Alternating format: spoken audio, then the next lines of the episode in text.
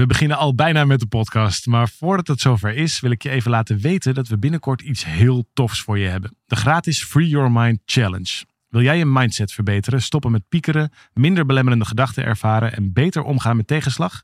Schrijf je dan in voor deze challenge via www.365dagensuccesvol.nl slash challenge. Het is van 26 mei tot en met 29 mei en ik heb er heel veel zin in. We beginnen nu met de podcast.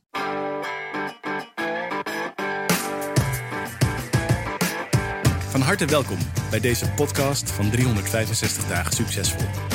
Wij zijn David en Arjan en we delen in deze podcast de eye-openers die cruciaal zijn voor een gelukkiger leven. Mijn vakantie, David. Wat ga je doen? Nou, dat eh, is leuk dat je dat vraagt. Maar ik ben bezig met eh, mijn eh, zeer geliefde bezigheid. Daar weet je alles van. En, en tegelijkertijd is dat ook een probleem. Dit is nu wel een heel groot mysterie wat je hier opwerpt. Vertel eens. Nou, er zit ook een heel groot mysterie rondom dat wat ik zo graag doe. Maar nou goed, laten we je meenemen naar het begin. Zoals jij in ieder geval weet, Arjan, is mijn grote passie is het vooral in de zweethut zitten. Ja. Dat is een uh, oud shamanistisch ritueel waar ik uh, nou, het is tien jaar geleden of zo mee in aanraking ben gekomen en dat meer en meer en meer ben gaan doen. En daar hebben we nu ook een eigen terrein voor binnen 365, namelijk ja. uh, in Zeewold, in Torsterwold. En dat is echt heel erg mooi aan het worden en dat is allemaal heel prachtig. En daar gingen we ook officieel op open. Ja. We gingen daarvoor um, het ook aan mensen aanbieden. Dan konden kon meerdere mensen dat eens een keer komen ervaren. Sterker nog, we hebben er een heel bedrijf voor opgericht, toch? Eagle Lodges. Zeker. Eagle Lodges, ja, precies. En we waren nog niet open of we konden gelijk weer dicht. De, de deksel van corona viel ook uh, ons daar op de neus. Ja, in eerste instantie hebben we nog gezegd, nou weet je, als de sauna, zolang de sauna's nog open mogen blijven, want het lijkt wat op een natuursauna. Ik bedoel, een paar duizend jaar geleden zou dat denk ik een sauna zijn geweest. Ja. En, en nog steeds. Ja, en, en op een gegeven moment uh, moesten die ook dicht. En vervolgens mocht je die weer niet met zoveel mensen en dan weer niet met zoveel mensen. Dus dat, dat, dat kon niet. Dus we hebben een prachtig terrein. Waar het is wel jammer, hè? Want de bloemen komen door, alle bladeren worden groen, Ach, het, gras komt mooi. op. Het, is echt, het wordt steeds paradijselijker daar. En, ja. en we, we, mogen er niemand ontvangen. Nee, en dat is, dat is, uh, nou ja, goed, dat is wat het is. Maar het, het, ja, het is gewoon zoiets iets moois. En uh, nou, ik kan er natuurlijk wel gewoon zelf in zitten. Dus dat, uh, dat doe ik dan maar. Ja, dat, doe je dat ga ik doen de komende weken. Dan weet ik waar ik je, waar ik je kan vinden in de, de wilgehouten iglo van, uh, van de Zweten. En ik ken nog een heel klein mannetje die jij hebt voortgebracht. Die, ja.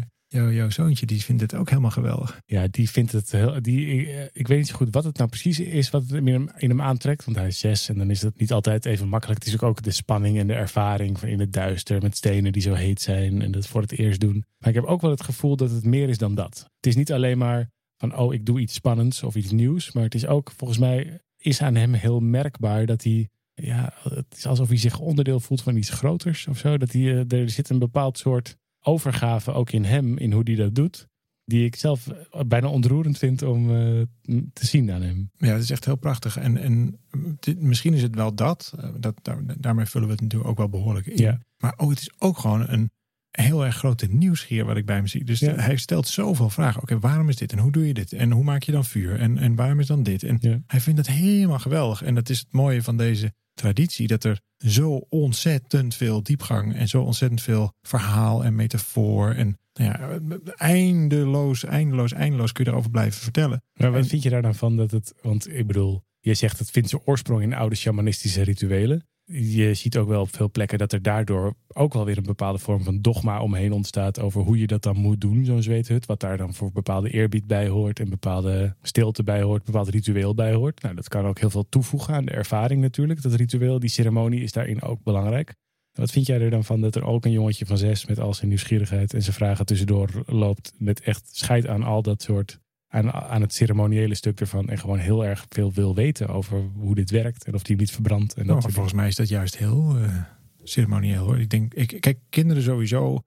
Er lopen veel kinderen altijd bij ons rond. Want ja, je hebt er een, een heel zwikje, ik heb er een heel zwikje. En die komen daar graag en die zijn daar dan druk omheen. En, en daar, daar zit zoveel oorsprong. Er zit zoveel natuurlijke nieuwsgier. En, en trouwens, uh, de meeste van onze kinderen vinden, die moeten er verder helemaal niks van hebben. Die, die zijn er ook wel, maar die zijn een boomhut aan het bouwen en andere dingen. Maar nou, specifiek jouw oudste zoon, die vindt dit helemaal geweldig. Ja. En nou, die stelt dan die, die vraag. Ik vind dat dus heel erg mooi. Want dit is volgens mij juist een eh, ritueel, als je dat woord wil gebruiken, wat je leert door gewoon vragen te stellen, aanwezig te zijn. En als ik dit had kunnen meemaken op mijn zesde jaar, Ja. dan was ik waarschijnlijk daar gebleven. ja, want vertel eens, want ik weet natuurlijk hoe, eh, hoe enthousiast je daarover bent. Je hebt het al tien jaar. eh, is het al moeilijk om met je ergens anders een gesprek over te voeren dan over die, dan over die? Omdat je er zo vol van bent. Wat, misschien als je hier naar zit te luisteren, dat je dat ook wel eens gedaan hebt. Misschien heb je wel eens eh, eh, zo'n ervaring gehad. Misschien ben je er nieuwsgierig naar. Maar ik dacht, het kan wel interessant zijn om eens van jou te horen wat nou jouw. Wat vind je daar nou in die hut? Want je kunt namelijk ook zeggen: oké, het is een donkere iglo. eh, en ook nog net even wat heter dan dat voor de meeste mensen comfortabel is. Waarom zou je daar zo in gaan zitten? En wat maakt dat dan voor jou zo bijzonder? Wat gebeurt daar dan precies? Nou, kijk, misschien is het goed om nog even één stapje terug te gaan eh, voordat ik daar antwoord op geef. Want jij nam net het woord dogma in de mond nadat het uit die eh oud-shamanistische hoek komt. Ik denk dat op het moment dat het. Nou, nou laat ik het anders, laat ik het bij mezelf houden. De, de, de zweet, het is voor mij een ontdekkingsreis. Het is zeer zeker niet iets van zo moet het en het moet per se zo en zo en zo, want Nee. anders werkt het niet, want het werkt namelijk prima. Als Ja. je dit zou nabouwen, je vouwt wat wilgetenen over elkaar, je gooit er een deken over en je brengt wat verwarmde stenen naar binnen. Daar doe je wat water overheen. Je doet de deken dicht, de deur dicht en het is donker. Ja, dan kom je een heel eind door. Het weten gaat vanzelf in ieder geval. Daarom. En toch zit er in die rituelen zit heel veel houvast, zit heel veel betekenis, zit heel veel wijsheid. Mhm. Alleen de laatste wat je volgens mij zou willen, is daar een, een in ieder geval wat laatste wat ik wil, is daar een soort dogmatisch ding omheen aan het maken. Want dan komt ineens de, de magie en de, de oorsprong of zo komt van buitenaf. En dat is voor mij in ieder geval niet waar de zweet het over gaat. Ja, omdat het dan de menselijke controle is die het overneemt, volgens mij. In plaats van de gebeurtenis in het moment. Exact. En er is altijd wel iemand die dan denkt te weten hoe het moet. Ja. En volgens, voor mij gaat daar hut nou net even niet over. Nee, omdat het gaat er juist over op slot zetten. Dat te- door dat te doen. Door zo in te grijpen en vast te houden aan bepaalde. Nou ja. Ja, iedereen moet dat natuurlijk verder zelf weten. Maar als je bij ons komt, zul je daar een hele, hele hoge mate van. Eh, be- Behalve als het over veiligheid gaat. Want dat is natuurlijk een heel ander verhaal. Want Ja. dan zijn er gewoon een paar hele strakke gebruiken. Want anders Tuurlijk. wordt het onveilig. Maar dat is natuurlijk logisch. Ja. Maar buiten dat is het vooral een, ja, een ervaring die voor iedereen zo persoonlijk is. En voor ons ook nog een enorme ontdekking is. Dus wat zijn we eigenlijk aan het doen? We zijn aanwezig bij wat we nou ja, daar leren, meemaken. En, en dat verdiept zich dus iedere keer weer. ja, vertel daar eens wat over als je wil. Over wat is dan dat, dat leren, dat meemaken, dat ervaren. Je gebruikt allemaal van dat soort woorden die ook heel veel tegelijk betekenen. Wat haal je daar dan uit? Hoe, kom je anders een hut uit dan dat je erin bent gegaan? Of wat brengt het jou? Zeker, zeker. En nou, ik ben de tel kwijt ge- geraakt, maar het zit zeker ver over de duizend als dat eh, van de aantal keren dat ik dat heb meegedaan. En, vele inmiddels ook zelf heb gegeven. En dat is elke keer waar, ja, wat je zegt. Dat, dat je daar. Ook, ook dit is natuurlijk. Kijk, er zit heel veel metaforische waarheid in. Mhm. En er zit natuurlijk ook nog gewoon een stuk fysiek in. Wat, wat, ja, er gebeurt ook fysiek van alles met je als je dat doet. Maar het is ook een, een, een mindset. Op het moment dat ik daarin ga, dan zeg ik voordat ik naar binnen ga, zeg ik aho metako. Ja. Wat zoiets betekent als aan al mijn verwanten, aan alles wat is. En daarmee laat ik even de realiteit achter zoals ik die tot aan dat moment beleefde. Dus ik kies er dan even voor om in een andere realiteit plaats te nemen. Ik ga die hut in, ik ga zitten. Nou, dat doen nog meer mensen en dan gaat de deur dicht. En dan is het donker. En dan ben je even, zou je kunnen zeggen, nou misschien lijkt het wel het meest op mindfulness. Dan ben je even helemaal in het moment. Dus er bestaat even geen verleden, geen toekomst. Ook omdat het donker is, het is stil. Nou ja, dan wordt het warm. Daarmee krijg je ook een bepaald eh, fysiologisch proces wat wordt opgestart. En dan ben je zo dicht bij jezelf. Ik kan in ieder geval geen andere plek verzinnen waar ik zo makkelijk zo dicht bij mezelf kom. Wat betekent dat dan? Dicht, zo dicht bij jezelf. Nou, misschien kan ik het het beste uitleggen aan de hand van dat je steeds beter ontdekt wie je werkelijk bent. En buiten in de aardse realiteit, dan heb je een naam gekregen, Mhm. bijvoorbeeld. Maar ja, is dat dan wat je bent? Misschien ben je wel veel meer dan je naam. Ik denk het wel. Ja. Is het dan eh, het vak wat je geleerd hebt of de culturele gedragingen die je overgedragen hebt De gekregen? rollen die je speelt. de rollen die je speelt. Ja. En het is, je vindt zo'n diepe basisrust dat je in de hut noemen we elkaar ook altijd broeders en zusters. Dus ongeacht of je broer of zus bent, maar je zit daar Ja. met elkaar, dan ben je allemaal broeders en zusters. En simpelweg de aanwezigheid bij het moment maakt, en ik hoop dat je me nog kunt volgen, dat je verder gaat dan je eigen identiteit. Je zou ook kunnen zeggen je eigen ego. Ja. Dus je ego is op dat moment nou ja, is wel aanwezig, alleen jij bent eigenlijk aanwezig bij het ego. Je kijkt ernaar van een afstandje. Nou ja, het, het doet er even gewoon niet zo heel veel toe. Dus het ego speelt eigenlijk even geen rol. We zijn allemaal gelijk. We zitten allemaal in dezelfde omstandigheid. We hebben allemaal even geen verleden, geen toekomst. En we zijn dus allemaal in dat moment. Het ego is waarschijnlijk gesmolten. Het ego begint behoorlijk te smelten. En dat vindt het ego zelf niet zo heel erg leuk. Nee. Nou, dat zie je ook bij mensen die, die nieuw zijn. Mhm. Dus die daar voor het eerst aanwezig zijn. Die dan houvast, uh, niet iedereen hoor, maar sommige mensen zoeken dan nog houvast in hoe lang duurt het of kan ik er überhaupt uit of uh, waar is de vluchtweg mag ik water mee naar binnen nemen. Nou, het heel nadrukkelijk te willen overzien. Ja, een vorm van controle is natuurlijk ook een vorm van het ego om, om, om, om in leven. leven. te blijven. Ja. Precies, want het, het, het, ego bestaat eigenlijk alleen maar bij de voeding die het krijgt. En dus op het moment dat jij je gedraagt naar jouw naam bijvoorbeeld, of naar mm -hmm. je functie of naar de rol die je speelt, nou dan is het ego in leven, want dat is namelijk waar het uit bestaat. Maar op het moment dat je even ervoor kiest om even helemaal bij jezelf te zijn en nergens anders, dus niet die rol speelt, niet die aannames doet die mensen allemaal van je hebben, omdat het daar simpelweg helemaal niet hoeft, dat doet er gewoon niet toe, dan is het ego eigenlijk eventjes omzeild, zou je kunnen zeggen. Nou, en dan voel je zo'n diepe verbinding met alles wat is. Dus dat is ook eigenlijk de grootste les die ik daar uithaal, dat eigenlijk alles er al is. Dus alles is eigenlijk al één geheel. In die stilte, in die donkerte, in dat helemaal zijn met die essentie. Je zou het kunnen, misschien kunnen beschrijven als een hele diepe vorm van meditatie of zo. Mm -hmm. Dan hoeft er eigenlijk helemaal niks. Dan hoeft er niks bewezen te worden. Dan hoeft er niks. Je hoeft zelf letterlijk niks te zijn. En daarmee ben je het ineens. Wat bedoel je daarmee? Nou, op het moment dat ik daar zit en niet na hoef te denken over morgen. Dus niet na hoef te denken waar kom ik vandaan en waar ga ik naartoe. Mm -hmm. Dan ben ik in het moment. En dat is misschien wel de meest pure vorm van zijn. Ik hoef dus niet meer te zijn om iets te zijn. Maar ik ben het al zonder dat ik iets doe. Ja. En dat vindt het ego over het algemeen niet zo heel erg leuk. Maar dan ben je wel veel meer bij je, misschien wel maximaal, in je eigen stuk, in je eigen kern. De zin die we wel vaak zeggen ook in, in, in de hut is: It's a good day to die. Nou hoop ik echt dat iedereen weer levend de hut uitkomt. Ja. Maar stel nou eens dat dat zo is. It's a good day to die. En, en de diepere betekenis daarvan. Betekent dat dan dat je daar ook echt bereid bent om te sterven? Misschien wel. Want op het moment dat je bereid bent om te sterven, dan omarm je het leven maximaal. Wat bedoel je daarmee? Op het moment dat je de hut ingaat en je laat het leven achter. Dus je bent, je bent bereid om te sterven. Het is oké okay om er niet meer uit te komen. Mm -hmm. Dan geeft dat enorme bevrijding als je er daarna wel weer uitkomt. Want daarna is eigenlijk alles oké. Okay. En als dat niet zo is, als je de hut ingaat en je maar ik ben helemaal niet bereid om hier te sterven. Ik ben helemaal niet bereid om iets achter te laten. Dan heb je een hele geweldige to-do-list. Ja. Want je komt er namelijk gewoon weer levend uit. En dan ga je in eerste instantie al die dingen doen waarvan je denkt, ja, maar ik ben nog helemaal niet oké okay met sterven. Sterven is de enige zekerheid na belasting betalen die een mens een beetje heeft. ja. Dat ja. zijn de zekerheden in het leven. Dus op het moment dat jij je niet comfortabel voelt met het hele idee dat je überhaupt sterfelijk bent, dan is er behoorlijk werk te doen. Nou, in de hut ervaar je dat er misschien zelfs wel dat je helemaal niet eens kunt sterven. Maar dat het wel het idee wie je allemaal zou moeten zijn, dat dat kan sterven. En dat is zo'n enorme opluchting. Ja. Ik hoef helemaal niet de rol David te spelen. Ik mag daar gewoon zijn. Ik hoef helemaal niks te zeggen. Ik kan meezingen als ik dat fijn vind. En zelfs dat hoeft helemaal niet. Ja. Dus ik ben gewoon even met helemaal met niks. En daar rust je ontzettend van uit. Daar krijg je na verloop van tijd de meest briljante ideeën. Daar, daar komen de inzichten. Er wordt af en toe zelfs ook iets gedeeld. Super leerzaam. Ja. Nou, dan vervolgens ga je er weer uit. En, en, bij mij gebeurt het meestal pas daarna. Dus dan ben ik eruit en dan, dan rijd ik weer naar huis. Of dan, dan lig ik daar wat op het gras of whatever. En dan denk je ineens, hé, hey, ik kan het ook zo doen. Kan het ook zo doen. Heb ik dat dan bedacht? Ik weet het niet. Het kwam in ieder geval naar me toe. Mm -hmm. Ergens van, van binnenuit of van, van, nou ja, maakt ook niet uit. Maar op een gegeven moment denk ik, oh, dat zou eigenlijk ook wel zo kunnen doen. En ik ben dat steeds meer gaan volgen. Waardoor mijn leven dus niet meer een aaneenschakeling van doelstellingen halen, doelstellingen halen is geworden. Maar veel meer van een, een leven van kijken en ontvouwen. Ja. En dat spel vind ik zoveel leuker. Dat onderdeel zijn van een heel groot mysterie wat zich ontvouwt waar ik het ook niet weet. Ja. Nou, als je dat dan vervolgens doet met een aantal gelijkgestemden, dus mensen die daar komen. En, en als je hiernaar zit te luisteren, het lijkt je interessant, dan mochten we ooit weer eens open mogen, dan Ja. is dat misschien een goed idee om dat eens te komen eh, ervaren. Maar dat is ontzettend gek om dat samen te doen. Het zorgt voor zichzelf. Ik zat net na te denken over wat zie ik nou vooral in mijn zoon als hij uit, eh, uit die hut komt. En naast natuurlijk de opwinding die er ook is. En de trots op zichzelf, omdat hij dat heeft eh, meegemaakt en eh, zich staande heeft gehouden binnen die omstandigheden. Van de warmte en, en de duisternis. Is op zijn gezicht ook een bepaalde vorm van vrede of zo te vinden.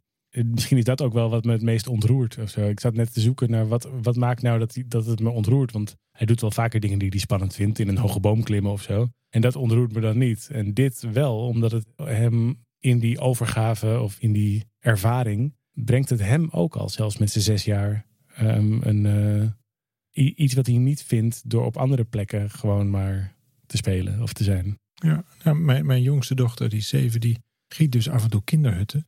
En dat is ontzettend bijzonder. Dan gaat zij zitten en, en dan, dan komen daar zinnen uit die ze echt niet van mij heeft. Laatst zei ze, een paar dagen geleden, zaten we daar. Toen zegt ze, het komt niet uit je hoofd, maar het komt uit je hart. Hm. dat is niet een zin die ze mij eerder zo heeft horen voorzeggen. Had wel gekund. Had zo gekund. Maar ik vraag dan, waar heb je dat dan vanuit? Ze zegt, ja, dat wil ik ook niet. Maar dat, ja, dat ging ik dan op een gegeven moment gewoon zo zeggen. Ja, ik vind dat dus echt heel tof. En, Ja. en als ze had gezegd, en als ze een, eh, een Jantje komt bij de bakkermop had verteld, had ik het ook prachtig gevonden. Dus het is ook verder helemaal prima. En sterker nog, dat gebeurt af en toe ook. Maar samen aanwezig zijn met iets, of met iets zijn, dat is denk ik beter gezegd, met iets zijn wat we eigenlijk niet begrijpen. Ik zou niet, niet willen beweren dat ik maar op enige manier begrijp wat daar nou eigenlijk echt gebeurt. Ik weet het gewoon niet. Maar ik kan het wel ervaren. Ik kan wel de rijkdom ervaren. Ik kan wel de rust ervaren. En ik kan zien, net als jij dat ook ziet op het gezicht van je zoon. Ik kan zien aan mensen en, en ik kan voelen aan mezelf dat het iets met me doet. En dat doet me goed. En dat maakt me een, eh, een, een gelukkig mens. En hopelijk gaan we weer open ergens in de loop van dit, eh, dit voorjaar. Kijken wat er, wat er gebeurt qua ontspanning van alle maatregelen. Wat hoop je dat er gebeurt? Wat hoop je dat er. Want we hebben daar natuurlijk een prachtige. We hebben daar twee mooie typies staan aan het water. We hebben daar een eigen eiland met, daar, met daarop. ehm, nou, er komt langzamerhand steeds meer gras te liggen. Jullie hebben mooie paden aangelegd. Er staat een prachtige schuur. Er is een grote vuurkuil. En we hebben twee mooie hutten staan. In ieder geval daar het geraamte van. En de dekens die zitten in de container. En die pakken we erbij wanneer, het, eh, wanneer je er weer bent. Wat, wat hoop je dat er de komende tijd zich daar zal ontwikkelen op die Eagle Lodge grounds? Nou dat gaan we zien. Kijk, eh, ik zit er wel. En eh, vuurtje stoken en een beetje water gieten. En dat doen we gelukkig met een, met een team van eh, hele ehm, bekwame en, en ehm, hoe moet je dat zeggen, begeisterde mensen. Mensen Ja. die, die dit echt ook heel geweldig vinden om dit te doen. Dus dat is ontzettend tof. Ik hou er heel erg van om, om met mensen te zijn die, die echt vol passie iets aan het doen zijn. En dat is Ergens hier alleen maar. Ja, die staan Dat- maximaal aan. Dat Ja. is echt heel erg tof. Ja. Ja, en, dan, en dan gaan we het wel zien. Kijk, wij zijn er wel. En op het moment dat daar eh, drie, vier mensen op afkomen en die vinden dat mooi en die komen af en toe terug, is het ook prima. Ja. En, en we zijn er ook klaar voor als dat grotere groepen mensen zijn. En dan is dat ook goed. Ja. Dus dit is veel meer. ehm, ik zou het vervelend vinden als dit het, het, het nieuwe Lowlands wordt. Dat Oh, is ja. niet de bedoeling. Het is geen. eh, dit is ook niet een bucketlist dingetje wat je, wat je wil afwinken. Net als dat je een keer bungee jump of parachutespringen wil hebben gedaan, moet je ook een keer een zweethut hebben uitgezeten. Ja, Nee. eh, doe dat lekker ergens anders. Maar dat Ja. is, dat is daar, dan heb je het niet eh, gevoeld of zo waar dit over gaat. Prima om, dat een keer te ervaren. En dan ervaar je waarschijnlijk iets anders. Ik ervaarde dit. Toen ik voor het eerst, jaren, jaren, jaren geleden, bij Michael in de, in de hut zat. Een bijzondere watergieter. Toen, ik wist helemaal niet wat ik was op uitnodiging en ik wist helemaal niet wat, wat me overkwam. Maar ik ging daar gewoon zitten. Ik had er wel eens van gehoord. Toen ervaarde ik diep van binnen het gevoel van thuiskomen. Hm. En ik heb daar wel mijn hele leven een soort van, nou ja, nagezocht. Klinkt zo alsof ik de hele dag dat aan het doen was. Dat was niet zo. Maar wel altijd het gevoel gehad van, goh, ergens zou het toch wel heel fijn zijn als je het gevoel hebt van thuis. Nou, dit was ongeveer de laatste plek waar ik dat had verwacht. Maar ik zat daar, de deur ging dicht, het werd donker. En, en nou, waar sommige mensen het ook spannend vonden en daar wat dingen over zeiden. En nou ja, het werd het ook nog heet. Ik kon alleen maar dieper zakken. En in eerste instantie kwamen er wat tranen van ontroering. En, en daarna een soort heel overweldigend gevoel van... Jeetje, ik had echt nooit gedacht dat dat hier zou zijn. Maar wat voel ik me hier goed. Ja. En later begreep ik pas dat er gewoon eigenlijk wat er van me afviel... was mijn eigen opgelegde ego. Ja. Het idee dat ik iets moest zijn om überhaupt geaccepteerd te worden. Nou, deze mensen hadden allemaal geen flauw idee wie ik was of wat ik deed. En het maakte ook niks uit, want het was allemaal goed. Ik was gewoon welkom. Ik zat daar. Ik was een broeder. En ik voelde me super. Dus dat hele thuiskomen was ook niet zozeer thuiskomen in die hut, maar vooral thuiskomen bij jezelf. Juist. En vooral door niets meer te hoeven. Een heel diep gevoel van bevrediging en, en ervaring op, op het niveau dat ik in ieder geval nog nooit had meegemaakt. Ik mag er gewoon helemaal zijn. En Ja. daar hoef ik niets voor te doen. En vervolgens heb ik daar stukken van mee elke keer weer uit de hut meegenomen. Je vroeg me net, is er dan iets veranderd? Nou, Mhm. elke keer als ik weer naar buiten ga, dan, ja, dan lukt het me steeds iets beter om, om me dus minder druk te maken over van alles en nog wat. En ik denk dat het me dat over de jaren ook enorm heeft geholpen in het werk wat we doen. Ja. Want het is niet zo dat ik met gierende zenuwen en echt kotsend boven de play voordat ik dan in de Ziggo Dome een podium op zou moeten. Dat gebeurt gewoon niet. Dat Nee. is heel erg oké. En, nou, en toen vond ik het wel een beetje spannend. En toen zei iemand, joh, maar dan maak je er toch gewoon een hele grote zweethut van.